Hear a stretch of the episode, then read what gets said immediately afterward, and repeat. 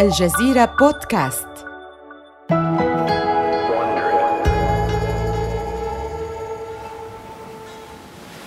في يوم غائم من أيام يناير عام 1954 يطفو قارب صيد صغير على مياه البحر الليغوري قبالة الساحل الشمالي الشرقي لإيطاليا. أمضى جيوفاني دي ماركو حياته صياداً وهو على دراية واسعة بهذه المنطقة. يتحرك إلى نهاية القارب ويبدأ تدوير الرافعة لسحب شبكته من الماء.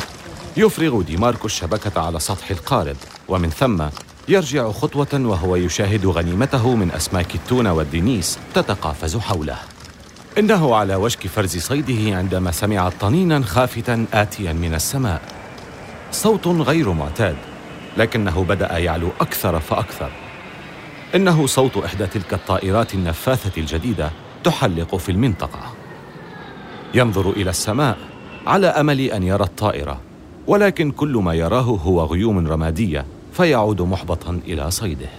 ولكن بعد ذلك يسمع دوي انفجار. يرفع ديماركو رأسه للسماء لكنه لا يرى أي شيء ثم يلاحظ شيئا ما. جسما معدنيا كبيرا يسقط من السماء مخلفا وراءه ذيلا من الدخان الأسود القاتل.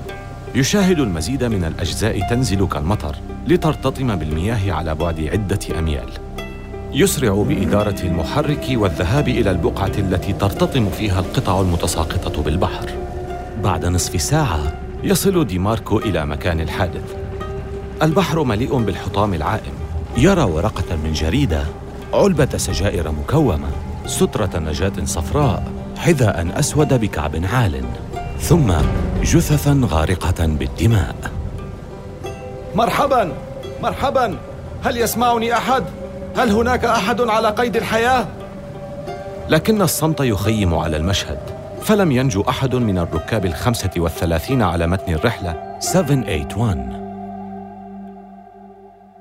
كانت الرحلة 781 من طراز دي هافيلاند كوميت الطائرة البريطانية الصنع التي دشنت عصر الطائرات النفاثة قبل عامين فقط. إنها طائرة الركاب الوحيدة في الخدمة وقد وضعت بريطانيا في طليعة تكنولوجيا الطيران. المأساة لا توقف طراز الكوميت فلا تزال تحلق ولكن بعد ثلاثة أشهر فقط تنفجر طائرة أخرى من نفس الطراز في السماء وينتهي معها الحلم البريطاني بقيادة ثورة الطائرات النفاثة. مع الوقت اكتشف أن ضعف الهيكل المعدني هو سبب المشكلة التي لم تكن مفهومة من قبل. انهارت شركة دي هافلاند طائرتها النفاثة مكبلة بالأرض والشركة تتجه نحو الإفلاس ويتلاشى الحلم الأوروبي بالتقدم في السفر الجوي. ولكن خسارة أوروبا ستصبح مكسباً لأمريكا. ذلك لأن هناك شركة تصنيع طائرات عسكرية تدعى بوينغ على وشك استغلال نهاية كوميت المأساوية كفرصة لغزو سوق الطائرات المدنية. من الجزيرة بودكاست بالتعاون مع Wondery هذا بودكاست حروب الأعمال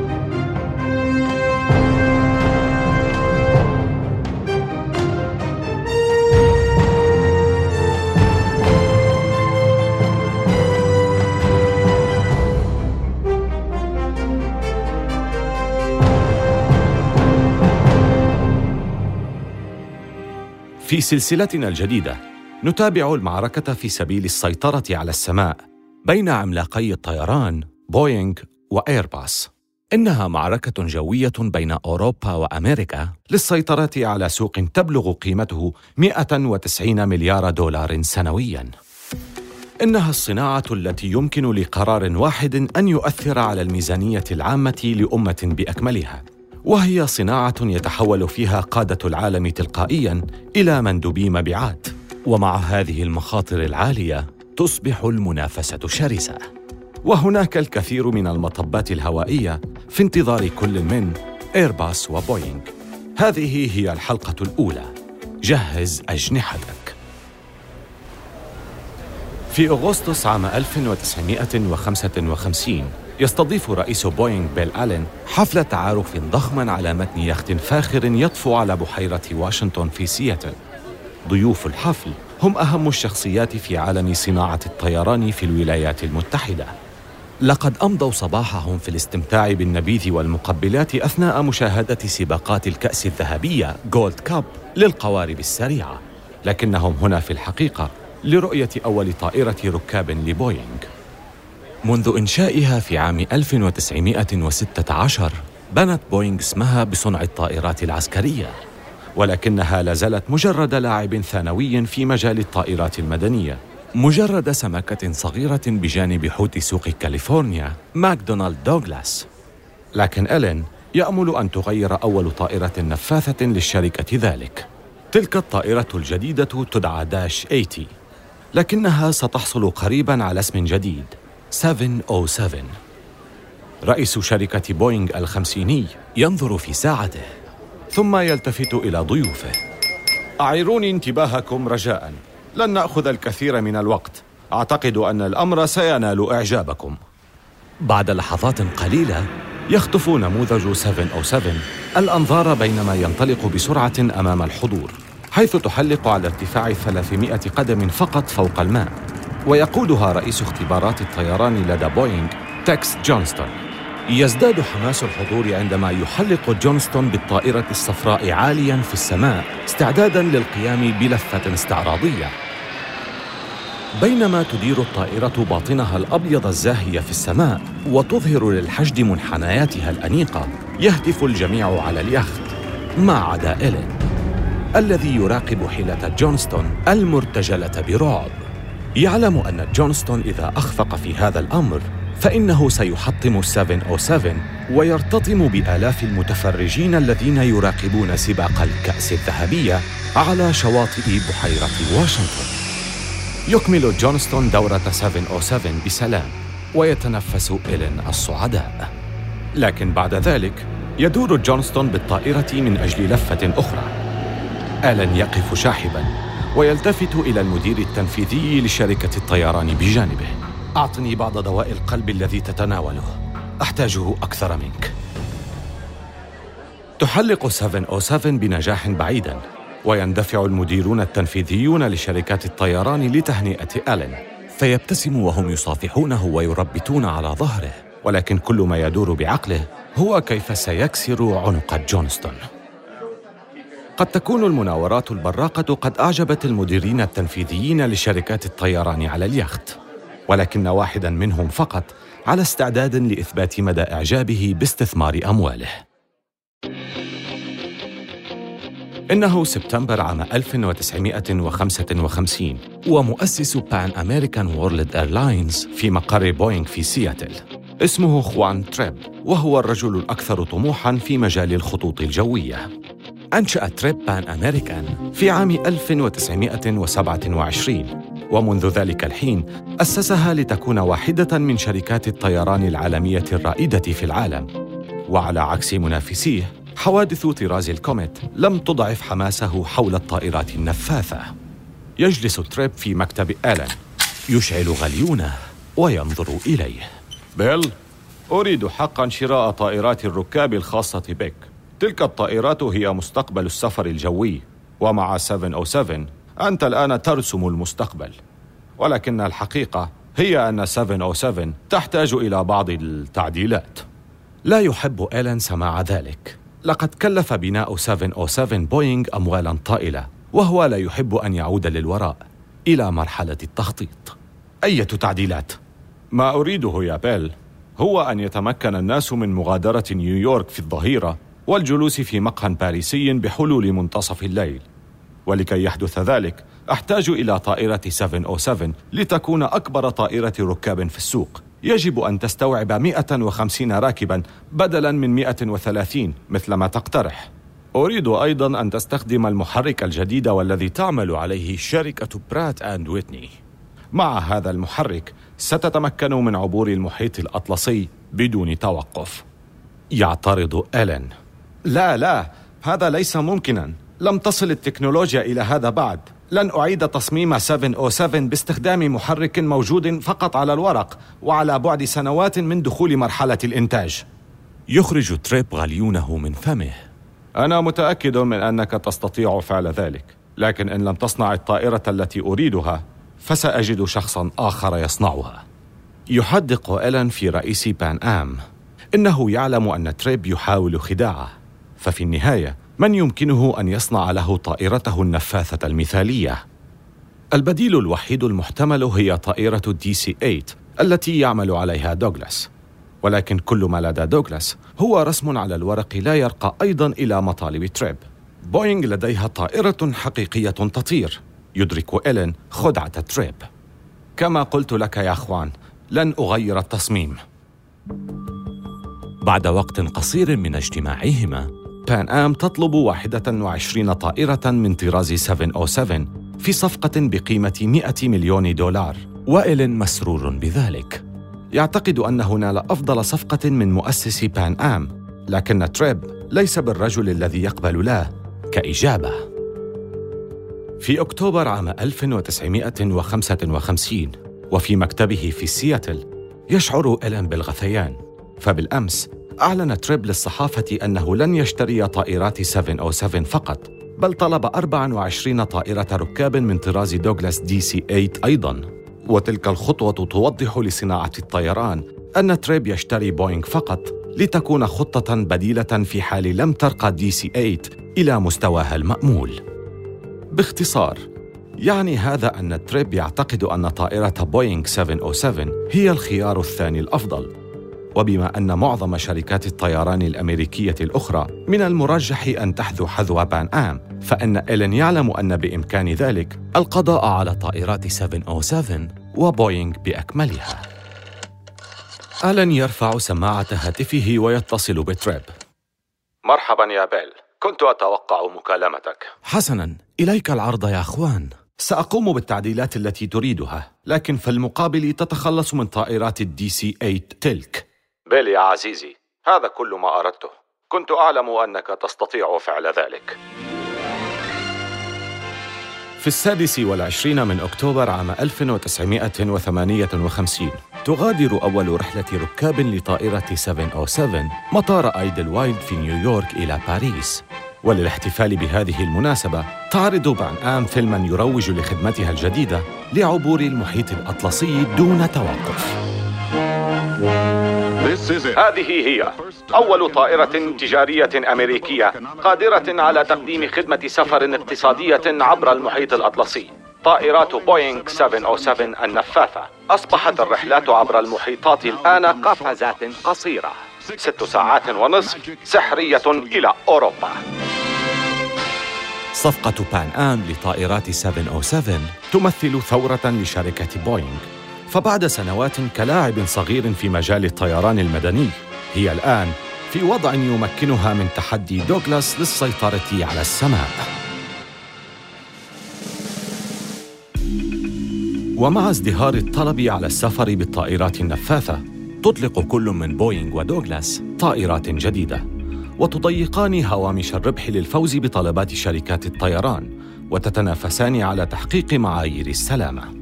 كلا الشركتين تصبحان أقوى وأكثر مرونة، وهما تحوزان حصة السوق من صانعي الطائرات الأوروبيين الذين لا يزالون يحاولون يائسين إطلاق صناعتهم إلى السماء.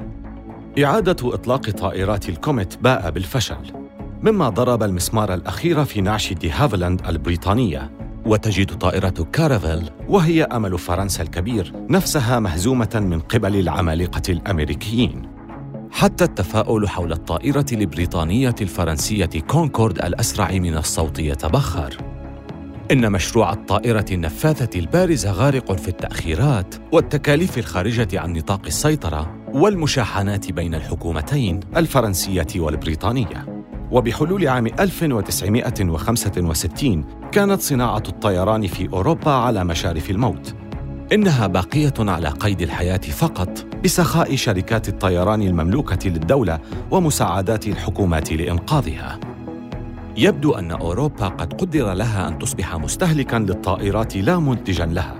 مرة أخرى، ينقاد العالم القديم الذي هيمن في السابق على العالم خلف أمريكا فائقة القوة. لدرجة أن بوينغ ودوغلاس نادرا ما سألا نفسيهما عما يفعله المصنعون الأوروبيون هذه الأيام ولكن بعيدا عن الأنظار فإن صناعة الطيران في أوروبا تخطط للعودة.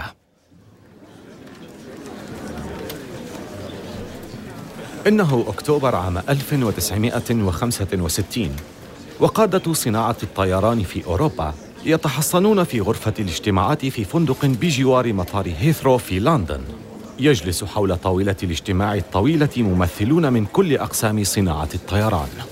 شركات الطيران المملوكة للدولة مثل إير فرانس ولوفت هانزا في ألمانيا الغربية صانع المحركات البريطاني رولز رويز مصنعو الطائرات مثل هوكر سيدلي من إنجلترا والفرنسية سود أفياسيون. جميعهم هنا لمناقشة فكرة كانت تحوم حول القارة على مدى السنوات الثلاثة الماضية. مدير تنفيذي فرنسي من شركة سود أفياسيون يفتتح المناقشات. انظروا لا أحد منا لديه ما يكفي للوقوف وحده ضد بوينغ أو دوغلاس في سوق الطائرات النفاثة. ولكن إذا جمعنا مواردنا يمكننا بناء طائرة نفاثة قصيرة المدى لنقل الركاب بين المدن الأوروبية.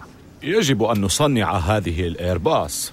مسؤول تنفيذي بريطاني يهز رأسه في يأس. يا إلهي ألا زلنا ندعوها بهذا الاسم؟ من يريد أن يركب حافلة طائرة؟ يجيب الألماني الغربي في حيرة ما المشكلة بالحافلة؟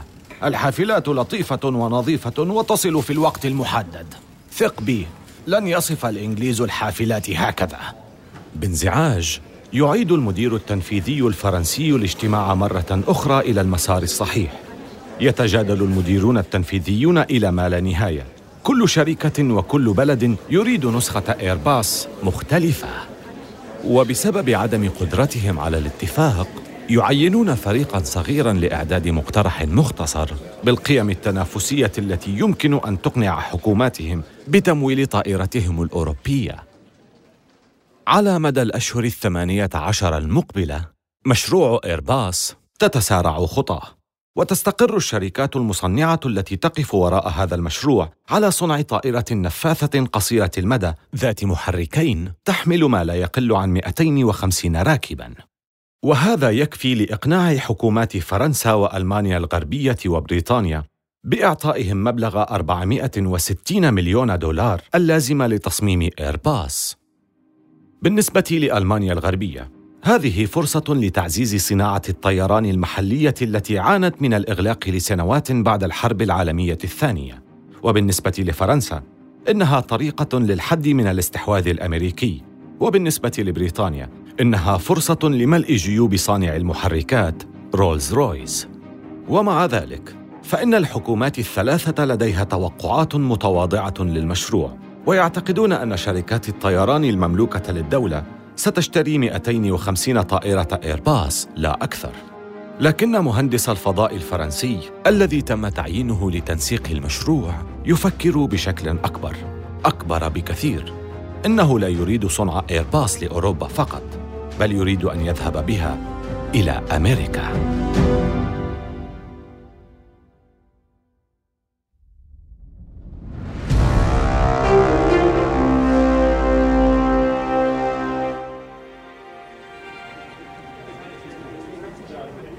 إنه مطلع عام 1968 ومنسق إيرباص روجي بيتي في مدينة فورت وورث بولاية تكساس. بيتي رجل نحيل بشعر داكن مرفوع. جاء إلى أمريكا لزيارة المدير الفني لشركة أمريكان إيرلاينز فرانك كوك. يجلس بيتي في مكتب كولك ويضع أوراقه على الطاولة.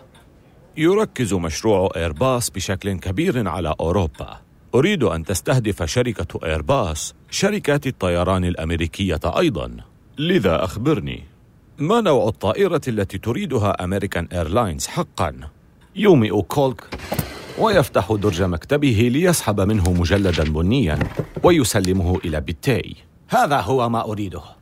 هنا مواصفات لطائرة نفاثة ذات محركين. يمكن أن تنقل 250 شخصا مسافة تصل إلى نحو 2400 كيلومتر. يدرس بيتي التصميم بينما يكمل كولك حديثه. شركتا بوينغ ودوغلاس ترفضان ذلك. في رأيهما أن الطائرات ذات المحركات الثلاثة أو الأربعة هي فقط من يمكنها تحقيق ما أريد. يهز بيتي رأسه. هذا هراء. بالطبع يمكن القيام بذلك. لما تستخدم ثلاثة محركات عندما يمكن الاثنين فقط؟ القيام بنفس المهمة؟ يضرب كولك المكتب بيده. بالضبط. تماما. محركان هما كل ما نحتاجه. يرحل بيتي من مدينة فورت وورث حاملا نموذجا جديدا تماما لما ينبغي أن تكون عليه إيرباص. خلال العام المقبل يعمل مع الشركات المصنعة الأوروبية لتصميم طائرة نفاثة توافق بدرجة عالية رؤية كولك يطلقون عليها A300 بانتهاء التصميم تحالف إيرباص يطلب من بريطانيا وفرنسا وألمانيا الغربية تمويلا بمئات الملايين اللازمة للبدء في إنتاج A300 لكنهم على وشك اكتشاف قصور قدرة البعض عن الوفاء بحصتهم المقرر دفعها. وفي فبراير عام 1969 في بون بألمانيا الغربية يطلع المستشار الألماني الغربي كورت كيسنجر ورئيس الوزراء البريطاني هارولد ويلسون الصحافة على آخر ما توصلت إليه قمتهما السنوية. ولكن عندما يفتحان الباب للأسئلة لا تتوانى الصحافة عن تسليط الضوء فورا على التصدع الذي يواجهه تحالف إيرباص هل سيكون هناك تمويل بريطاني لإيرباص؟ المستشار الألماني يتهيأ لسيل الأسئلة. رئيس وزراء بريطانيا ويلسون يخرج غليونه من فمه ويستجيب باستخدام استعاراته المعهودة. لن تنفق بريطانيا المال بتهور على هذا الأمر والحقيقة هي أن التعاون في مجال الطيران هو طريق مقفر. إنه طريق مليء بالكثير من المشاريع المشتركة غير المكتملة التي استنزفت الكثير من المال. بالنسبة لفرنسا وألمانيا الغربية هذه هي القشة الأخيرة. لذلك فإنهما تصدران إنذارا نهائيا لبريطانيا. إما الصعود على متن الطائرة أو تقلع طائرة إيرباص من دونهم. يأتي رد ويلسون بسحب بريطانيا من مشروع إيرباص حيث يعتقد أن رولز رويس ستكون أفضل حالا إذا اتجهت للدولارات الأمريكية. إنه يخشى توريط بريطانيا في مشروع طيران أوروبي آخر بعد تأخر مشروع طائرة كونكورد كثيرا وخروج تكاليفه عن السيطرة. خروج بريطانيا يوقع مشروع إيرباص في أزمة، فشركة صناعة الطائرات البريطانية هوكر سيدلي كان من المفترض أن تصنع أجنحة A300 ولكن الشركة لا تستطيع أن تفعل ذلك دون دعم من الحكومة البريطانية. وبدون الأجنحة تبقى طائرة إيرباص على الأرض. مايو عام 1969 في بون بألمانيا الغربية. فرانس جوزيف شتراوس يهرول بأقصى سرعته في أروقة وزارة المالية الألمانية. السياسي البافاري البدين في مهمة لإنقاذ إيرباص والوقت أوشك على النفاذ إذا لم يتم تأمين مستقبل إيرباص في الوقت المناسب لمعرض باريس الجوي لاحقا هذا الشهر قد ينهار التحالف. شتراوس شخصية قوية في السياسة الألمانية الغربية وهو يقود ثالث أكبر حزب سياسي في البلاد وفي الوقت الحالي يمكن لهذا الحزب أن يقلب موازين القوى. كما يرى شتراوس نفسه بطلا لصناعة الطيران في ألمانيا وهو يعتقد أن إيرباص بالغة الأهمية لمستقبلها. يدخل شتراوس مكتب وزير الاقتصاد كارل شيلر ويستلقي في كرسيه. يتساقط العرق من جبينه. شيلر ينتظر بهدوء ليخبره شتراوس بما يدور في ذهنه. عليك بالتدخل ودعم هوكر سيدلي. بدونها ينتهي مشروع إيرباص ينظر شيلر إلى شتراوس من خلال نظارته ويهز رأسه. لا أستطيع تبرير ذلك. لماذا يجب على دافعي الضرائب الألمان؟ دعم شركة بريطانية؟ ألا يمكن لأحد هنا أن يصنع الأجنحة بدلا من ذلك؟ يمسح شتراوس جبينه بمنديل. لا الأجنحة إنها الجزء الأكثر أهمية وتعقيدا في أي طائرة. لا أحد آخر في أوروبا يمكن أن يماثل خبرة هوكر سيدلي. مشروع إيرباص يحتاجها. شيلر يهز رأسه. لذا فليطلبوا من فرنسا أن تدفع فهم يريدون قيادة المشروع. أليس كذلك؟ الفرنسيون يرفضون القيام بذلك. إنهم بالفعل يستثمرون بكثافة في الكونكورد. لكن اسمعني هذا يمكن أن يكون مفيدا لألمانيا. إنقاذ إيرباص سيحمي صناعة الطيران لدينا. ومن خلال استثمار المزيد من المال فيه نصبح شركاء على قدم المساواة مع فرنسا. شيلر لا يتزحزح. لذا يتخذ شتراوس زاوية أخرى للهجوم. تذكر أن هذا المشروع أكثر بكثير من مجرد صنع طائرة. إنه يتعلق بالوحدة الأوروبية. إنه يتعلق بالتقريب بين دولنا ووضع الماضي خلفنا. إنه يتعلق بالمصالحة. شيلر يلين فأشباح الحرب العالمية الثانية لا تزال تطارد القارة والرغبة في الجمع بين أوروبا وإنهاء قرون من إراقة الدماء تحمل أهمية كبيرة حتى بوجود الملايين من المارك الألماني على المحك حسنا اذا سأرتب لتوفير الأموال للمشروع في وقت لاحق من ذلك الشهر في معرض باريس الجوي شيلر ووزير النقل الفرنسي يوقعان الصفقة التي ستشهد تحول إيرباص من طائرة ورقية إلى طائرة فعلية. وبينما يلتقط المصورون الصحفيون اللحظة، يتصافح السياسيان ويبتسمان. ولكن ما لا يدركانه هو أنهما وقعا للتو على إعلان حرب تجارية. حرب ستضع أوروبا وأمريكا على خلاف لعقود قادمة.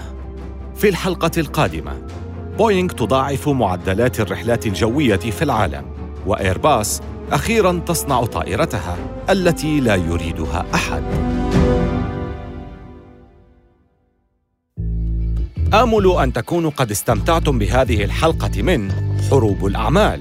استمعوا إلى حلقاتنا عبر أبل بودكاست وجوجل بودكاست وشاركوها مع أصدقائكم. ولا تنسوا زيارة موقعينا على الإنترنت podcast.aljazeera.net وwandry.com وملاحظة سريعة حول المحادثات التي سردناها لا يمكننا أن نعرف بالضبط ما قيل ولكن هذا الحوار مبني على أفضل الأبحاث التي قمنا بها.